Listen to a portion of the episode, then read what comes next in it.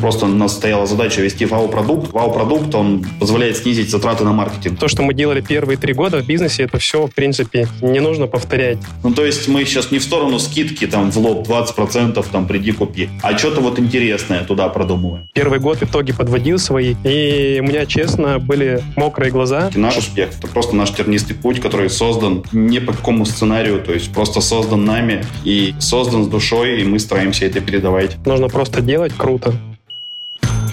Привет, меня зовут Аня. Это подкаст «Несладкий бизнес». Я по-прежнему продюсирую подкасты и запускаю свой первый курс по созданию подкаста с нуля. А, всем привет, меня зовут Настя Береснева. Я бизнес-консультант для малого бизнеса. Помогаю запустить первый проект, разобраться с маркетингом, финансами и командой в существующем бизнесе.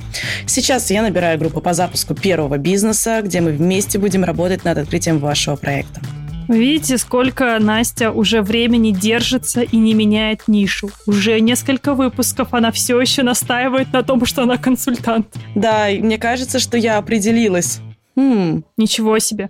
На самом деле в этом сезоне подкаста мы не только общаемся с предпринимателями, которые сделали свой бизнес, но и поставили себе собственный челлендж по заработку миллиона. Миллиона до Нового года. Подробнее мы рассказываем в нашем телеграм-канале о том, какие мы шаги сейчас делаем для того, чтобы достичь этой цифры, которая для меня впервые такая большая, не знаю, как для тебя, Настя. А здесь в подкасте в каждом выпуске мы делимся своими результатами за неделю. Поэтому сейчас, перед тем, как мы начнем наш подкаст, мы вам расскажем немножечко о том, как прошла наша неделя. Ну что, Настя, как твоя неделя?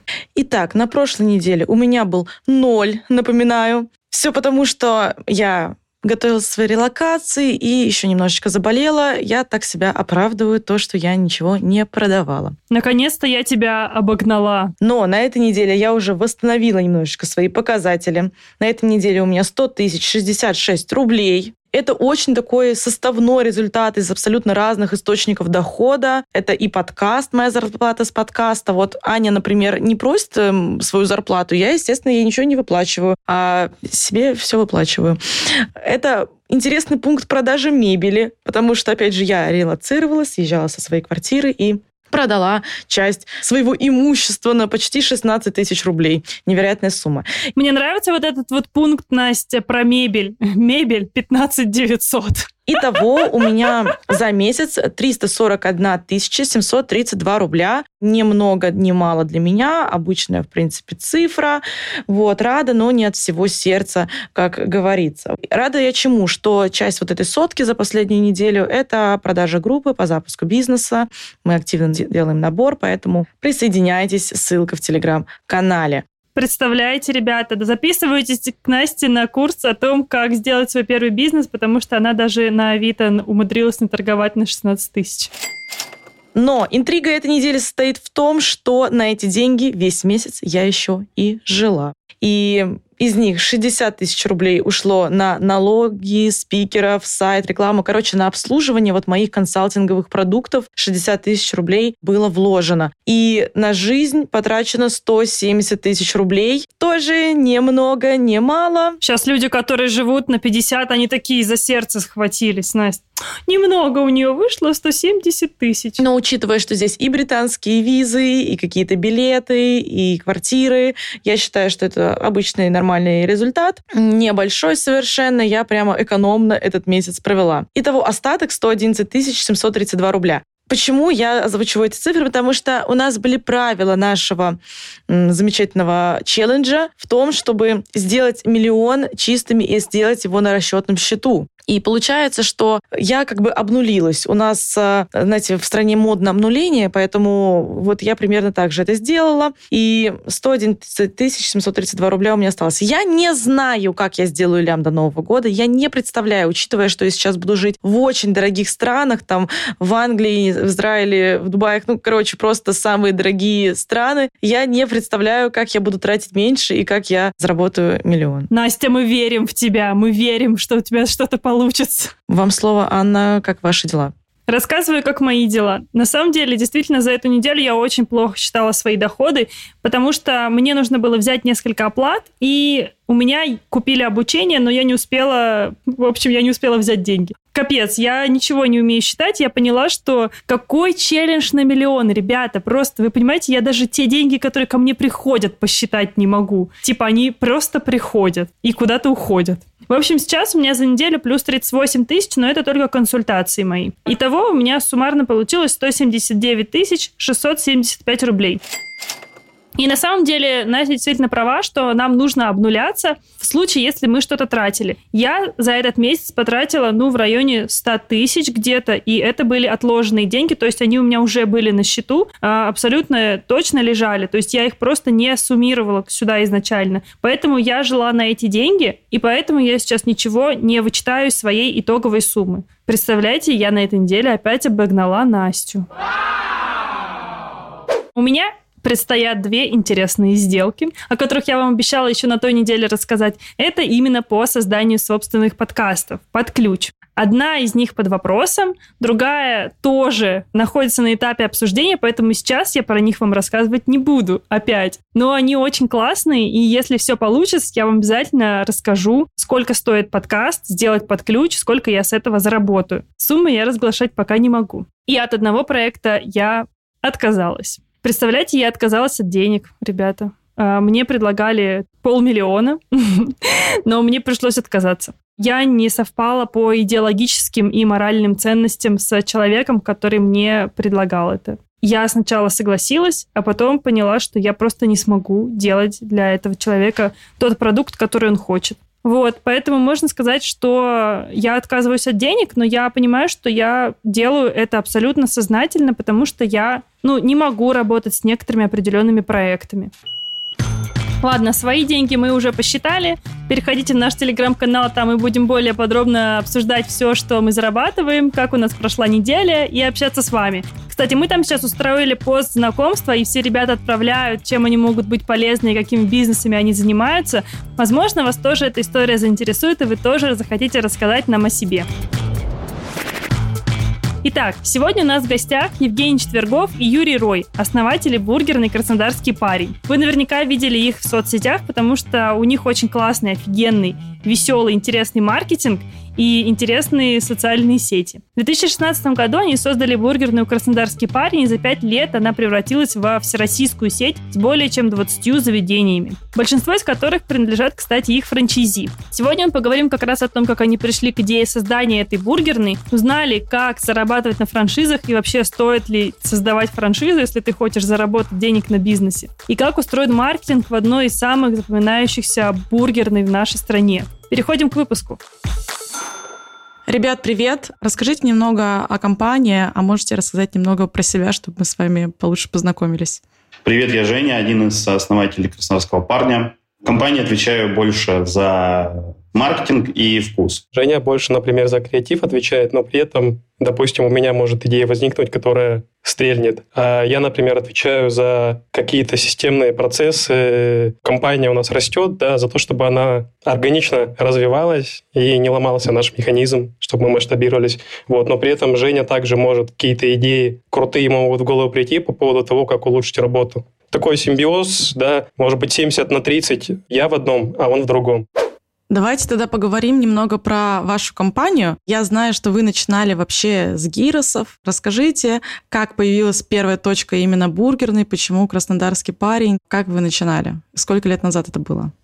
Краснодарский парень появился в 2016 году. До этого мы два чем-то года занимались гиросами. Вот. Гиросами начали заниматься просто случайно. Захотелось заниматься едой, которую сами употребляли в студенческие годы, да, и любили ее. Поэтому пришла такая идея открыть э, какую-то небольшую гирусную, мы открыли ее в гараже. Сейчас, типа, открываться в гаражах – это тренд. Тогда тренда не было, просто денег хватало на гараж. Начали продавать первые свои гиросы, Потом с гаража переехали в кафе в центре на заемные деньги. Там начали очень сильно проседать. И, собственно говоря, мы поняли, что гиросы ну, не приносят то, чего мы хотим. В Москве начал э, зарождаться тренд бургеров, там, Farburger Brothers и так далее. И, собственно говоря, мы сделали ребрендинг в бургерную лавку «Краснодарский парень» за одну ночь. Когда мы поняли, что мы находимся в таком состоянии кризиса, не было ни денег, ничего, нужно было за все платить. В общем, тогда появились силы, появился креатив, и ребрендили кафе в бургерную за одну ночь. Мы сменили там название, вывеску, там понятно, что мы ждали 5-10 дней каких-то, но сам факт, что мы запустили с новым меню за один какой-то день. Ну, сегодня у нас с вами тема про франшизы, поэтому мы будем больше говорить с вами про масштабирование. Я помню, как мы с Аней решили делать франшизу. Мне кажется, это был 18 год. Тогда был действительно большой тренд, уже не первый год, в 18 году, когда все открывали франшизы, и казалось, что для офлайн бизнеса это, в принципе, единственный способ для того, чтобы масштабироваться. А мы, естественно, хотели масштабироваться. Расскажите, как вы открывали по первой франшизе, как вы разрабатывали ее, нанимали ли вы каких-то консультантов, с чего вы начинали? Мы не хотели франшизу, да. сразу скажу. Наверное, если бы мы под франшизу делали проект, не назвали бы его «Краснодарский парень», нашли бы что-нибудь более универсальное. Когда вообще мы собрались делать франшизу, потом, спустя уже месяцев восемь, много скепсиса выслушали там от знакомых, много от кого, короче, от всех. Никто не сказал, то, что это крутая идея. Получилось, как получилось. Мы написали статью, где-то выложили на VC или на Спарке, я не помню. Спарк, да. Ну, вообще про то, как мы из гиросов стали бургерной. Нам написали ребята из Питера, предложили запартнериться и сделать в Питере такую бургерную. Но единственный возможный формат был для этого, наверное, франшиза. И мы решили развивать франшизу. Если бы этого обращения не было из Питера, возможно, франшизы бы тоже не было, и все было бы совершенно по-другому. Но появились эти ребята, и мы начали экстренно, срочно, обморочно разрабатывать пакет франшизы, потому что у нас на тот момент не было вообще ничего, кроме продукта, который хайповал. Мы не знали, что такое фудкост, Техкарты, по-моему, тоже мы не знали. У нас просто повара там работали, показали, все вот так делаешь. Но мы где-то месяца четыре поработали в, в супер таком гипер режиме изучали все, что связано с франшизой, что должно входить туда, как вообще открыть предприятие по франшизе, как договор создать и так далее. Первую франшизу мы запустили, получается, в 2017 году, ровно почти спустя год после запуска бургерной. На тот момент у нас вся управляющая компания, это были мы с Женей. Плюс еще, по-моему, у нас один человек был, да, Настя или Алик. Я не помню, кто из них был первее, Настя, по-моему. Она у нас потом стала руководителем со временем отдела франшизы. И с тех пор все пошло-поехало. Сейчас у нас 25 филиалов. Ну, если вы не хотели развиваться по франшизе, вы же могли тогда даже тем ребятам из Питера отказать, сказать, мы не хотим развиваться по франшизе. Зачем вы тогда такое предложение приняли? Потому что мы в этом деньги увидели. Во-первых, потому что наша идея может куда-то и в Питер пойти, еще куда-то, ну, нам это прикольно, да. А во-вторых, деньги нам нужны были, то есть, э, которые нам давали со взносов в тот момент, да, непосредственно. Мы видели в этом бизнес классный, но в итоге все оказалось не так. Бизнес строится там вообще франшизный на другом. Но, если не ошибаюсь, на тот момент нам показалось, что вот, пожалуйста, типа за нашу идею готовы платить. Плюс э, наша идея может куда-то уйти дальше. Сами мы в Питере не скоро откроемся, у нас не появится в ближайшее время там 5 или 10 миллионов на открытие. А вот у ребят есть, поэтому почему бы и нет. Ну и вообще от возможностей мы никогда не отказываемся. Ну да. Я хотел еще дополнить там, что у нас было. У нас был классный продукт, у нас были классные фоточки. Вот на то время как раз-таки Инстаграм только начал так прикольно качать, и мы тогда сразу поняли, что мы начали, короче, набирать самых таких модненьких ребят в городе, которые приходили, нам делали фотографии. И они были настолько классные на то время, что даже там и в Питере тяжеловато было найти такой контент. И вот реально петербуржцев даже он привлекал. Как раз таки э, почвой была статья на Спарке для первой продажи, которая взорвала. На статье Spark мы как раз-таки рассказывали, как мы привлекаем гостей в социальные сети, какие мы проводим там розыгрыши, какие у нас классные фотки и так далее. Мы вот это все рассказывали там, на 2016 году. И эта статья собрала очень-очень-очень большие там масштабы. То есть и Москва, и Питер ее читала, и как раз-таки оттуда у нас еще уже вот пошел первый. Потому что мы прям реально были на передовой модных фотокарточек в Инстаграме среди общепита. То есть люди тогда себя фоткали, а бренды только вот заходили. У меня сразу вопрос про актуальность этого метода, потому что очень много брендов, и мы на самом деле в том числе залетели на этой волне, когда э, все только зарождалось, когда кто-то додумался работать вообще с инфлюенсерами, это было вау и на выведение рынка, но сейчас это обыденность, и этим уже никого не удивишь. Есть ли какие-то методы, которые вы используете сейчас, есть ли вообще такие методы, которые могут дать такую конверсию в успех? Во-первых, мы с маленькими инфлюенсерами продолжаем работать, это по-прежнему вызывает отклик. Во-вторых, мы переключились на крупных инфлюенсеров. Обломов, Лазерсон, Грильков и все фуди, вот страны, которые есть крупные, миллионники и так далее. Просто мы выросли, и мы теперь работаем с другими блогерами. Они по-прежнему актуальны. И плюс компании. У нас был Йота Бургер. То есть мы можем маркетинг строить э, на людях и на компаниях запросто. Вот у нас как раз-таки сейчас стратегия. Мы ищем как раз-таки каких-то интересных блогеров, но не десятитысячников, а вот огромных, с кем мы можем сделать какое-то отдельное меню или отдельное какое-то блюдо и так далее. Вот. Поэтому у нас сейчас такая концепция. И в целом, если говорить про инфлюенсеров локальных по сети, они тоже приносят результат. У каждого партнера есть план необходимый, по которому он должен следовать, то есть там на привлечение там, определенного количества блогеров в месяц в сеть. Вот. Поэтому это тоже работает, но не так уже понятно, как раньше, потому что это все замылено, каждый там выкладывает фотки, сторис листаешь, одна еда, понятно, да, но тем не менее этот инструмент пока не дизайн. Мне кажется, что пока не надо.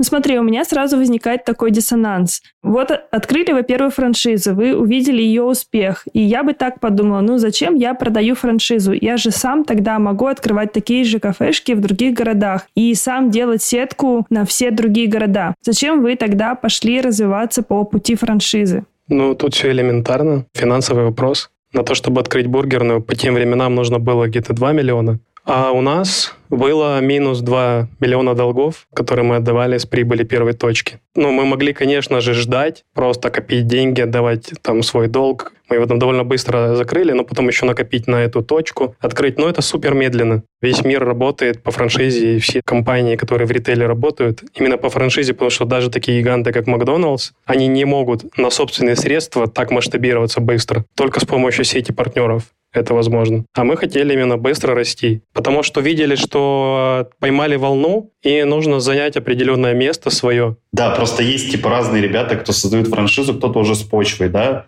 Левитас, допустим, Burger и там Тимати. Это уже ребята, кто не думает о том, как ему выжить. Заплатит ли он завтра за коммуналку у себя дома, да? Это, а вот, ну, мы были в критической ситуации, реально, я год не платил коммуналку. У нас не было денег, поэтому у нас разные ситуации вообще. Давайте поговорим про монетизацию франшизы, потому что, возможно, наши слушатели не все знают, как это работает. Наши ответы, они, наверное, неправильные с точки зрения бизнеса. То, что мы делали первые три года в бизнесе, это все, в принципе, не нужно повторять. Если бы мы сейчас сделали заново, мы бы действовали совсем по-другому. Но нам было 23 года, и мы вот сделали, как сделали. Мы были раз пять на грани смерти, наш бизнес. Но мы каждый раз выкарабкивались через там огромный стресс. Слава богу, у нас наше здоровье нам позволяло, молодое это сделать, и отсутствие обязательств в виде семьи, детей и еще чего-либо. То есть мы были такими свободными голодранцами, по сути. Поэтому мы не боялись, шли на вот этот риск, он был огромный везде, и много ошибались. А расскажите про основные ошибки, которые вы тогда допустили. Но мы слишком быстро начали. Мы слишком быстро начали, мы подготовили договор некачественно, мы не зарегистрировали товарный знак. То есть у нас было много дыр, которыми можно было воспользоваться недобросовестным людям. Ну, например, то, что партнер может тупо не выполнять определенные требования, потому что ты их не, неправильно прописал в договоре или вообще не прописал. Угу. А что у вас не выполнялось? Э, ну, например, партнер нарушает какую-то технологию приготовления, а у нас не было прописано то, что партнер должен работать по техкарт. И люди просто делали, что им в голову вздумается. Были такие случаи. Ну, это редкость. Это, опять же, это исключение из правил. То сейчас подумают все то, что у нас там какой-то беспредел творился. Нет. У нас 90% всегда были партнеры адекватные. Мы же тоже их отбирали, фильтровали. Просто иногда ошибку допускали в выборе. И вот такие кадры, которые попадались, они творили беспредел. Постепенно мы потом через несколько итераций дорабатывали наш договор, через юриста фиксили все свои проблемы и перебороли это все. Но это нам много стоило нервов, сил, времени. А вы стали после этого как-то более пристально выбирать э, тех людей, кому вы продаете свои франшизы? Сейчас максимально тщательно. Мы где-то половине отказываем. Какой у вас вообще идеальный портрет человека, который должен или хочет купить у вас франшизу? Но идеального нет. Самое главное, чтобы партнер был готов нас воспринимать как людей, которые ему дают все, чем он пользуется, и прислушиваться к нам. У многих начинается спустя полгода какое-то слишком повышенное мнение о своих скиллах, в том, как делать те или иные вещи. Люди просто верят в себя слишком сильно, и все. Мы это стараемся выяснить. У нас несколько этапов общения с партнером. Есть финальное собеседование потом. Задаем вопросы наводящие, пытаемся как психологи понять, что в будущем этот человек из себя будет представлять через время. Бывает на старте уже видно какие-то проблемы в психике. Какие самые странные запросы к вам поступали или какие самые необычные обращения вы помните? Когда мы общаемся с потенциальным партнером, мы прям огромный блок у нас на тему того, что нужно самим много работать. У нас франшиза не про то, что ты открыл и все, и типа занимаешься своими делами. У нас она такая, что ну, нужно, собственник должен сам там трудиться полгода, год сам. И мы как раз-таки, ну, мы сами через это прошли, мы там два года в Гиросной, почти два в Бургерной, сами стояли везде, кухня-бар. Поэтому, ну, мы об этом рассказываем. У многих как раз таки представление такое, что открыл, все, бизнес, все дела, друзья приходят кушать, он там с ними видится. Но это не совсем так. Не все далеко говорят, что да, я готов работать. Кто-то говорит, я управляющий сразу найму, и у него какое-то поверхностное отношение, я с работы там не буду увольняться со своей, я буду на ней работать. У нас как бы мы также говорим, что какая у вас занятость, типа вы будете уходить с работы, не будете уходить с работы, потому что мы себе не представляем, как можно работать там на одной-двух работах, и еще при этом за бургерной следить, не нанимая управляющего или даже нанимая его с первого месяца. Ну, в нашем случае это, скорее всего, невозможно. После нашего собеседования финального мы людей грузим, бывает, им становится тяжело, то, что они не то чтобы говорят, я не готов, но они потом просто сливаются. И мы ни капли не расстраиваемся, когда это происходит. Потому что мы уже глотнули этого опыта горького. Нам нужны крутые партнеры, которые будут с нами в команде идти, и мы будем вместе результат делать. Это гораздо круче. Иметь там 50 крутых партнеров, чем 250, и ты с ними будешь постоянно бороться, судиться, ругаться.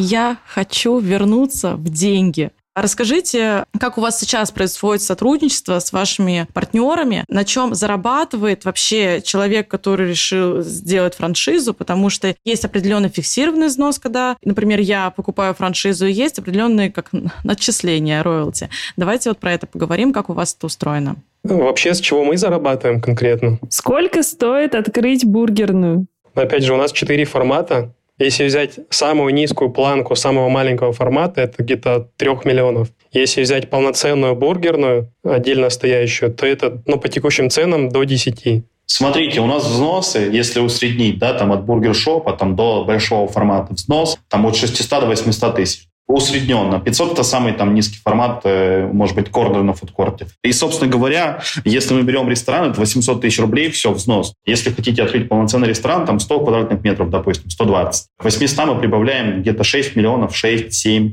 Это включено все. То есть суммарно на открытие непосредственно. Открытие все включает покупку оборудования, ремонт фасада там, внутри и все прочее. Да? Набор сотрудников, там, стажировка сотрудников. В общем, все. Там, покупка продуктов. Вот поэтому, в принципе, вот в сумме вместе вместе со взносом, там 7-8 миллионов, полноценная бургерная, но, но это крутая. Сейчас бывает, сейчас все чаще поступают скромные запросы, мне нужно подешевле, да, понятно, не у всех есть дома там свободные деньги, которые можно инвестировать в бургерную. Мы стараемся делать подешевле. Сейчас, допустим, есть проекты полноценных бургерных, где мы там за 5, за 6 можем открыться. То есть вот так. Если сильно захотеть, можно еще проще сделать. Допустим, как у нас Краснодарская лавка, если она вся из USB-панелей сделана. Она такая самая душевная, на наш взгляд. Ремонт сами там делали, соответственно, понятно, что не было никаких проектов. Поэтому здесь мы подстраиваемся еще. Если партнер хороший, он нам понравился, есть какие-то с деньгами сложности или что-то еще, у нас есть более бюджетные проекты. Если приходит человек, говорит, вот у меня денег много, допустим, я хочу супербургерную, у нас есть суперпроекты. Поэтому здесь, опять же, от регионов мы понимаем, что ближе к Московской области, к Москве мы не можем открыть бургерную в USB-панелях. Также наоборот, да, ну вот то есть здесь все очень индивидуально, но в целом мы гибкие. Угу. То есть изначально у меня должно быть от 5 где-то до 10 миллионов, ну, усредним. Из них 800 ваши, а остальное у меня уйдет на открытие. Ну да, но 10 это прям, даже, наверное, у нас за 10 никого и не было. Мне кажется, 10 это прям потолок всех потолков. В среднем, наверное, давайте 6 брать, все-таки 7. Угу. А дальше как происходит работа?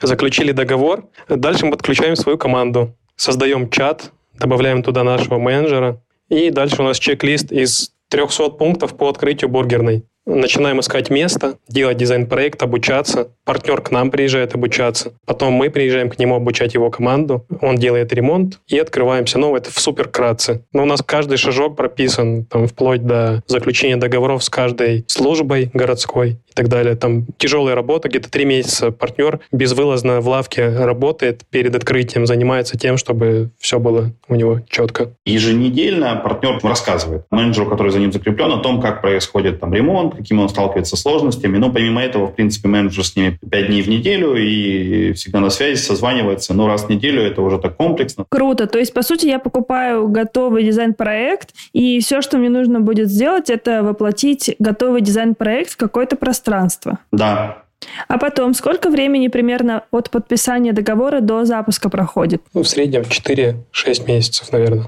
Если быстро помещение находим, то можно открыться за три месяца. Но чаще всего мы где-то пару месяцев ищем помещение, потому что мы тщательно к этому подходим. И не всегда, особенно в больших городах, где рынок общепита развит, большая конкуренция, мало мест свободных в хороших местах, иногда ждем, пока освободится. Итак, мы определились с вами по ушальным взносам. Теперь я спокойна. А скажите, какие у вас роялти? Выгодно ли это вашему франчайзи-партнеру. Вот для того, чтобы вам максимально было понятно нашим слушателям, роялти – это как налог. То есть какой-то определенный процент, который платит франчайзи-партнер своей управляющей компании, то есть вам. За это вы даете ему какие-то плюшки и помогаете своему партнеру. Расскажите, как у вас это устроено, как вы поддерживаете уже после запуска и сколько, главное, у вас этот процент? Роялти у нас 5%.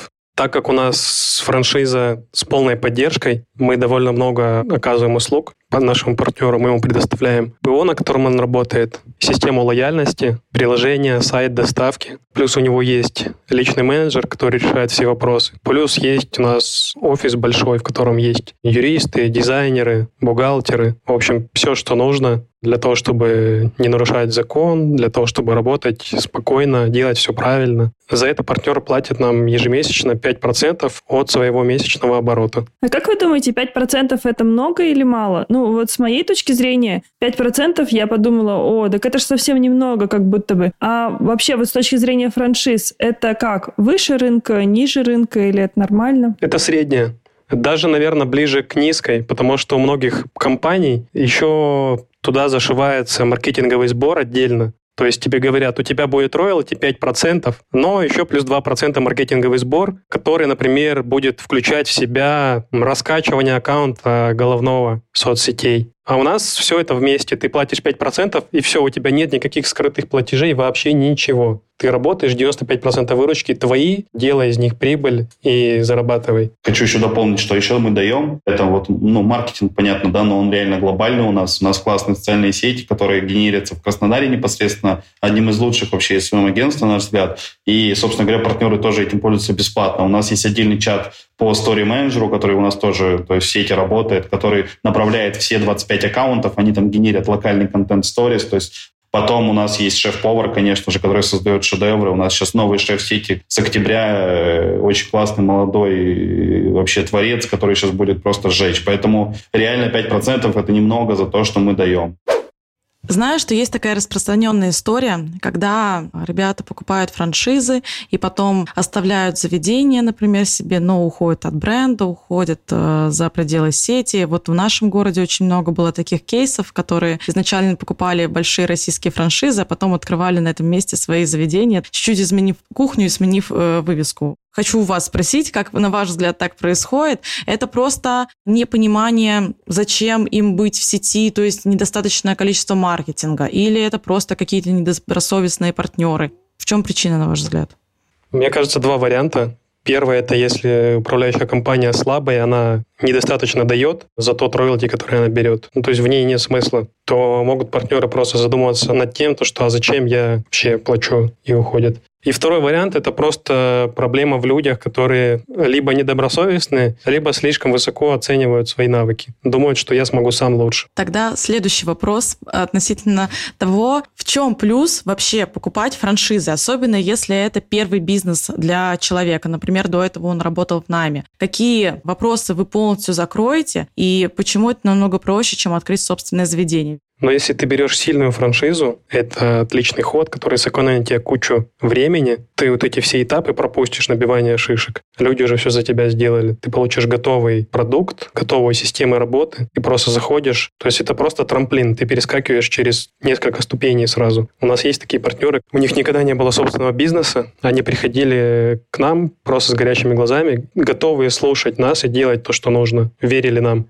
И они очень быстро начинали окупаться, и сейчас они работают, зарабатывают отличные деньги. Для своего региона, для своего возраста и так далее. Э, хороший вопрос. Это, правда, интересный момент. Вот сколько я могу заработать на открытии франшизы? Вот если я куплю франшизу, сколько я могу на ней заработать? Если говорить по нашим предприятиям, то в хорошие месяцы это может быть миллион, миллион плюс чистой прибыли. Если брать усредненно, то на 500 с филиала хорошего. Если соблюдать все, все рекомендации, можно выходить, начиная, в принципе, с первого, второго, третьего месяца. Хотя не исключаю, что у нас много филиалов, у которых чистая прибыль может быть там 200 тысяч рублей. Но здесь уже очень много факторов, какой город, то есть сколько в нем жителей, какая в нем платежеспособность и так далее. Поэтому в среднем, если мы сейчас говорим про крайнее открытие, допустим, там Балашиха, да, Московская область, ну, у ребят там выходит 500 плюс ежемесячно.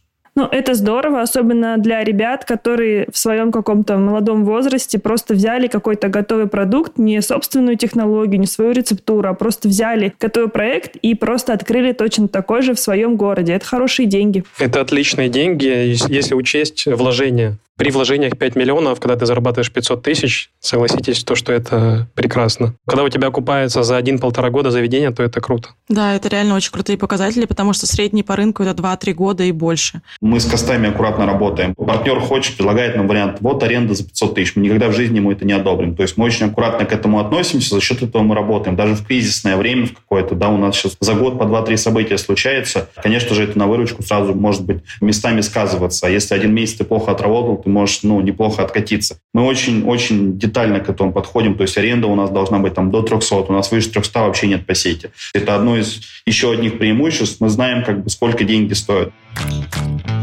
А есть ли сезонность у франшизы? Ну, то есть вы уже много лет занимаетесь франшизами. Есть ли какая-то в этом сезонность? Типа больше людей покупают к весне франшизы или наоборот зимой? Да нет, нет, это же ну, не помидоры купить там сезонные. Если наблюдать по нашей динамике, в основном это больше связано именно с общей ситуацией, экономической или политической или еще какой-то. То есть если все хорошо, то люди активнее, больше оставляют заявок, идут на контакт, работают. Если получается какая-то неопределенность, то это сразу все обрубает. То есть нет сезона года, это зависит именно вот таких внутренних. Исключение это как курортные города наши, где мы находимся, там Анапа, Геленджик, Ейск.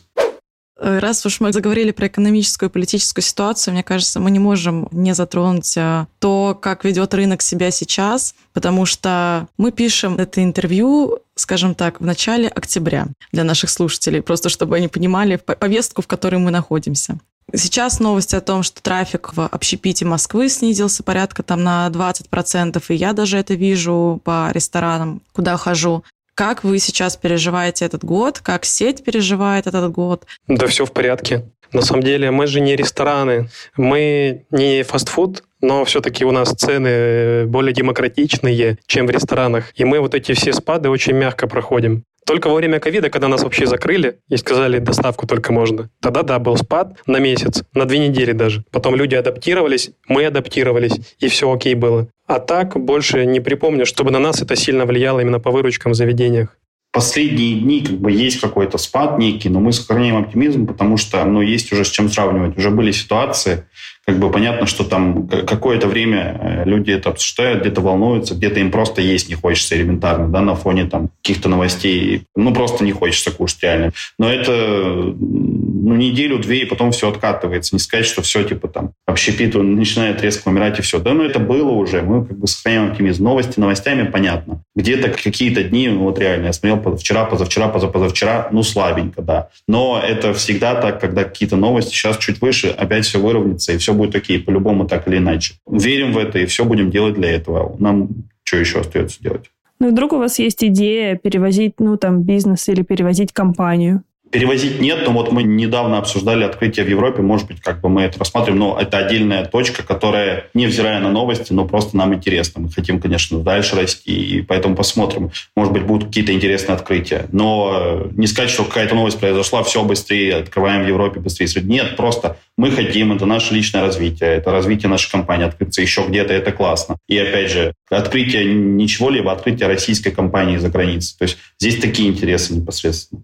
Класс. Женя уже сказал вначале, что изначально вы классно поднялись на интересных активностях, связанных ну, с маркетингом и с визуалом. Расскажите, как вы вообще к этому пришли, к такой концепции? У вас достаточно классный, в меру трешовый визуал. Ребят, если вы еще не посмотрели страничку ребят в соцсетях или никогда ее не видели, то обязательно зайдите в запрещенные социальные сети и посмотрите, как у них выглядят их аккаунты. Как вы к этому пришли и вот как вы развиваете эту стратегию сейчас? Когда мы выбирали продукт, нам ничего не оставалось. Мы не могли там ввести просто бургеры какие-то скучные, тонкие, поэтому это в том числе как бы просто у нас стояла задача вести вау-продукт. Вау-продукт, он позволяет снизить затраты на маркетинг, да, потому что он сам себя распространяет. Ну, ты какой-то вел классный бургер, на то время это были гигантские штуки, которые реально сами разлетались. То есть у тебя нет бюджета, грубо говоря, как у нас тогда было. Гости все сами э, контент распространяли. Это первое. По социальным сетям они менялись постоянно, там куча SMM-команд, маркетологов, сами там постоянно тоже были маркетологами, потому что не нравилась ничья работа. Сейчас классная команда, которая, ну, в принципе, нас понимает и делает то, что мы хотим. А так мы меняли там tone of voice и так далее. У нас там мы обращались к гостям и колобочки, и как-то по-кубански, и как-то еще. Вот сейчас у нас такой посыл прикольный, такой молодежный, который попадает там в 25-35, и, в принципе, маркетинг мы сейчас выстраиваем вокруг сезона каких-то. Вот у нас был бургер «Моя прелесть» в честь выхода «Властелина колец». Классный. Сейчас у нас там Октоберфест. До этого был бургер «Иван». Это аналог Биг Мака. Мы ввели его в тот день, когда Мак ушел. Ну, вот такая штука. Иван реально качнул. Тоже классно продавался. И «Моя, моя прелесть», вот этот бургер про «Властелин колец» классно продавался. И мы сейчас в сторону продукта и в сторону какой-то примочки к продукту. То есть продукт мы даем гостям. И, допустим, мы там каждому пятому купившему давали кольцо из Селена колец железное. Ну, то есть мы сейчас не в сторону скидки там в лоб 20%, там приди купи, а что-то вот интересное туда продумываем. Это вот как раз-таки результат работы большой команды. У нас много людей, то есть маркетолог вместе с шеф-поваром, вместе еще куча людей. У нас постоянно мозговые штурмы, и мы это делаем нон-стоп, выстреливаем просто как пулемет. У нас заканчивается Иван, мы сразу же запускаем бургер с арбузом. Заканчивается бургер с арбузом, мы сразу запускаем мою прелесть. Сейчас заканчивается моя прелесть, мы запустим бургер к Хэллоуину. И в рамках одной бургерной, если человек открывает, он никогда в жизни не сможет это реализовать. Дай бог там раз в полгода что-то разработать самому и сделать. Потому что, чтобы тебе что-то вести, ну, у нас есть чек-лист по ведению позиции, это тоже огромный чек-лист. И там много людей задействовано. Создать их карту, сделать э, маркетинг, продвижение, сделать видеоуроки для всех поваров. Это вот один из тоже сильнейших просто моментов в пользу франшизы.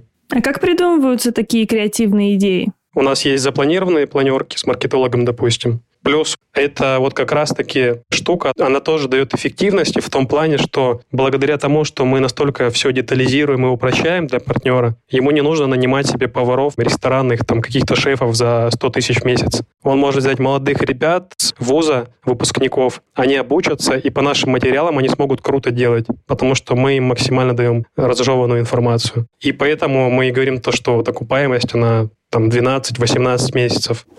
У нас вот маржинальность, просто чуть похвастаюсь цифрами, у нас есть филиалы, в которых маржинальность выше 30%. Что? Кто общепитом занимается, тот, что? наверное, поймет, что это очень круто. Это очень круто, потому что средняя около 20. Средняя даже ниже, на самом деле средняя где-то 15 считается по рынку. Всю команду в целом, кто принимает решения, кто генерит, тоже настраиваем на то, чтобы они, ну, по-русски говоря, смотрели по сторонам. В целом, что нужно вдохновляться где-то. Сейчас инструментов, где это делать, очень много. YouTube, поездки, просто ходить кушать в рестораны очень важно тоже. Следим, следим, бдим за миром, смотрим, ездим. Круто. А как устроено ведение SMM? То есть у вас есть какой-то централизованный контент-план, и люди в каждом городе, как вы уже сказали, создают какие-то отдельные единицы контента. Вы потом самое крутое забираете к себе, или просто каждый для себя сам создает, а вы им высылаете ТЗ? Работает, значит, централизованное SEO-агентство в Краснодаре. Вот они генерят контент, там 20-22 поста в месяц, из 22 там 10 видео, допустим, 2 анимации, 10 фото. Это все транслируется на сеть, то есть у нас практически ежедневный постинг. То есть материал одинаков, но э, подписчики разные, поэтому это как бы вообще не беда. Если там материал одинаков там в Балашихе, в Краснодаре разницы нет, потому что в Балашихе свои подписчики, в Краснодаре свои. Это первое. Второе. Локальный контент тоже э, на местах делается иногда, именно в постинг. То есть, окей, если он там более-менее подходит, и мы его одобряем, мы тоже разрешаем его выкладывать. А третье — это stories local. Мы, конечно же, всеми руками и ногами за, чтобы они были локальные, чтобы гости приходили на сотрудников, которых они видят в локальных сторис. То есть, допустим, повара там и что-то еще. То есть мы задействуем сотрудников в лавках непосредственно, гости их видят, и как бы уже прикольно есть коммуникация. Кого-то я увидел в сторис, пришел, эти же ребята стоят за баром. Поэтому у нас если говорить про постинг, он общий из Краснодара, а локально сторисы снимают уже партнеры своими усилиями. Вот. Есть еще и сетевые сторис, но стоит задача локальными разбавлять сетевые. А еще что-то, кроме запрещенных социальных сетей Инстаграма, вы ведете? Три площадки, получается, сейчас. Телеграм-каналы у каждой лавки, ВК-группы у каждой лавки и Инстаграм. ВК обязательно, мы ВК не списываем, у нас там ВК очень классно качает. В Краснодаре там 20, 20 тысяч подписчиков плюс, в Питере под 20. Ну, то есть у нас такие группы прям не слабенькие ВКонтакте.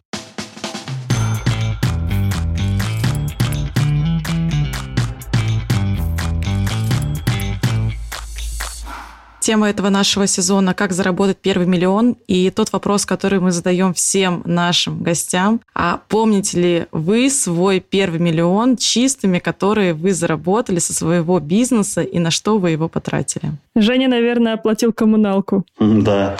Я машину хотел купить себе, мечтал. У меня была распечатана фотография, приклеена там над рабочим столом. И я ее купил, да, как только первые деньги мы заработали, сразу же ее купил. Я еще поставил себе цель за год до этого купить ее. А когда я ставил цель, у нас была ужасная ситуация, у нас одни были долги, не было никакой прибыли. Но получилось так, что получилось. А какая машина? Audi A5. Женя, а у тебя? Если брать э, расходы мои, то это по большей части путешествия. Ребята, в чем, как вы считаете, успех вашей франшизы? Ну, в нашем тернистом пути наш успех, потому что у нас невыдуманная история. Сейчас вот мы были недавно, э, значит, на выставке, сейчас мы, точнее, на ней, наши ребята, в Москве на Байбренд. Это, короче, выставка франшиз. И там по 10 разных шаурмичных франшиз, которые вот просто меняются, там, меняя три буквы, какие-то новые-новые названия. И я вот в этом не вижу души, я вот вижу, что это все создано ради бизнеса. Мне кажется, что как раз-таки наш успех — это просто наш тернистый путь, который создан не по какому сценарию, то есть просто создан нами и создан с душой, и мы стараемся это передавать. И мне кажется, что это может чувствоваться и прослеживаться в любом нашем филиале. Вот мне кажется, что в этом. Если речь именно о том, что делает нашу франшизу сильной и чем она может быть лучше или сильнее других, я думаю, это то, что мы отличаемся от других, мы никогда не сливались в серую массу. Ну, где бы это ни было, в любой сфере, когда начинается какой-то хайп и начинается волна, начинается открытие кучи проектов, как это было с бургерами. Ну, так это было с чем угодно, когда что-то новое появляется. 90% э, это копии друг друга. Так же было в бургерах. Мы очень сильно отличаемся от большей части рынка, и поэтому мы в лоб не конкурируем ни с кем, в принципе. Нам поэтому не нужно заниматься скидками, демпингом. То есть мы стоим особняком, у нас как будто бы есть своя подниша внутри даже тех же бургеров. Это очень сильно нам помогает. Вот сейчас точно задам последний вопрос перед Блицем, потому что он сидел у меня в голове еще до записи. Бургеры стали популярны лет 8-7 назад. Сейчас эта волна, ну, точно уже ушла, особенно в центральных городах. Как вы видите сейчас рынок? Почему ходят все-таки к вам? Потому что тренд точно сошел уже. К нам ходят, потому что мы умеем заниматься бизнесом и делать стабильный продукт, делать его качественно. И гости, когда приходят, они видят, что мы работаем с ними честно, они возвращаются снова. То есть тут не зависит уже от трендов. Ты можешь зайти на рынок, на котором уже тренд 20 лет назад прошел, ты можешь зайти со своим продуктом, и ты всех победишь. Просто тебе нужно больше сил приложить, тебе нужно стать лучше всех на этом рынке куча примеров таких, как это делалось. Там Додо зашла на рынок, когда пицца уже сто лет существовала. У нас была куча сетей, и они всех победили. И это возможно в любое время, в любой нише абсолютно. Нужно просто делать круто. И самое главное, когда ты строишь именно масштабируешь бизнес, тебе нужно делать это стабильно. То есть у тебя должно быть постоянство. Это ежедневная работа каждый день. Мы это в головы своим управляющим партнерам вкладываем постоянно, повторяемся, то, что это ежедневный труд. Вы не можете расслабиться на один день, потому что один плохой день, он может потом привести к плохому там огромному периоду к падению репутации, куче отзывов, потому что вы потеряете потом очень много. Кто может выдержать этот темп, работать каждый день качественно, тот будет побеждать. Вот. И мы своим партнерам помогаем это делать. У них есть все инструменты для того, чтобы побеждать э, своих конкурентов в своем городе.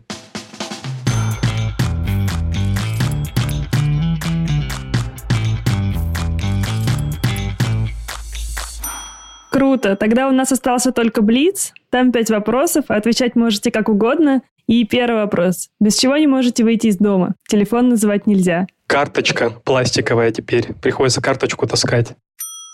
Если бы вы могли взять интервью у одного человека, который когда-либо жил в этом мире, кто бы это мог быть? Ну, может быть, я не знаю, там Сэм Уолтон или Стив Джобс. Но пускай будет Тесла пусть будет. О, интересно. Чем бы вы занимались, если бы не тем, чем занимаетесь сейчас? Я бы занимался бизнесом 100%, но, скорее всего, это было бы IT, либо что-то связанное с разработкой каких-то продуктов айтишных. Я бы, наверное, занимался ютубчиком, чем-нибудь таким, путешествием в ютубе, а Птушкин на минималках. Какие три качества вы цените или любите больше всего в себе? Ну, прям три, я не знаю, в себе я ценю, наверное, умение последовательно действовать шаг за шагом, когда нужно там, скрипя зубами, если требуется какой-то период, но для того, чтобы получить какой-то результат. Ну, мне нравится то, что я могу тему найти какую-то, увидеть в ней что-то и раскрыть ее, короче. Раскрыть и постараться других тоже как-то убедить в том, что она классная. Это можно применять на что угодно, в принципе. Предпринимателями становятся или рождаются? Вообще рождаются, но если не родился предпринимателем, но очень хочется, то можно стать. Это сто процентов. Плюс. Хорошо. Тогда дайте один совет начинающим предпринимателям, которые нас слушают сейчас. Мы когда открывались, тоже было времени, то возраст не тот, э, денег не было. Ну, в общем, было куча факторов, мы просто брали и делали. Поэтому это самый главный совет. Но делать немного с умом, конечно же. Юр, а ты? Самый главный совет – это, наверное, нужно не останавливаться. То есть, если у тебя есть видение своей жизни, кем ты хочешь быть, как ты хочешь жить, то тебя не должно волновать, насколько будет сложно, и ты должен просто идти вперед и делать. Нам это очень сильно помогло, когда было очень сложно и ничего не получалось, только это, наверное, и спасло. И вот это понимание того, что я хочу чего-то, и мне нельзя сейчас остановиться или там пустить руки, оно помогло. И потом буквально через месяц-два мы создали красавского парня, он выстрелил, и просто все перевернулось в жизни. Мы, по сути, были какой-то первый период, можно сказать, ну, как неудачниками. Я первый год итоги подводил свои, как мы начали бизнесом заниматься. И у меня, честно, были мокрые глаза, потому что какие-то такие, может быть, юношеские мечты, они не реализовались. Я думал, там мы сейчас за год там понаоткрываем, все получится. Но было на самом деле очень все плохо. У нас не было прибыли никакой, и были долги, которые мы взяли заем на открытие. Мы просто продолжили гребсти, барахтаться, и потом каким-то образом нас жизнь вывела туда, куда надо, и все. И это неизбежно. Я вот помню, я себе дал слово, что независимо сколько лет у меня это займет, но я стану успешным, богатым. Ну, в 23 года у меня такие были цели. Сейчас они чуть, конечно, более возвышенные. 5, 10, 20 лет но я буду идти к этому и все. Если такую установку поставить себе, то вы обречены просто стать тем, кем вы хотите, мечтаете. Все, Ань, мы с тобой обречены. Спасибо вам, ребята. Это было, правда, очень сильно интересно. Бесконечно желаю всем нашим гостям успеха и развития, но вам его желаю особенно, потому что, поговорив с вами, я вижу, что вы его, правда, очень долго к нему шли и действительно его заслужили. И вы большие молодцы, что продолжаете дальше развивать свой бизнес. Спасибо большое. Спасибо.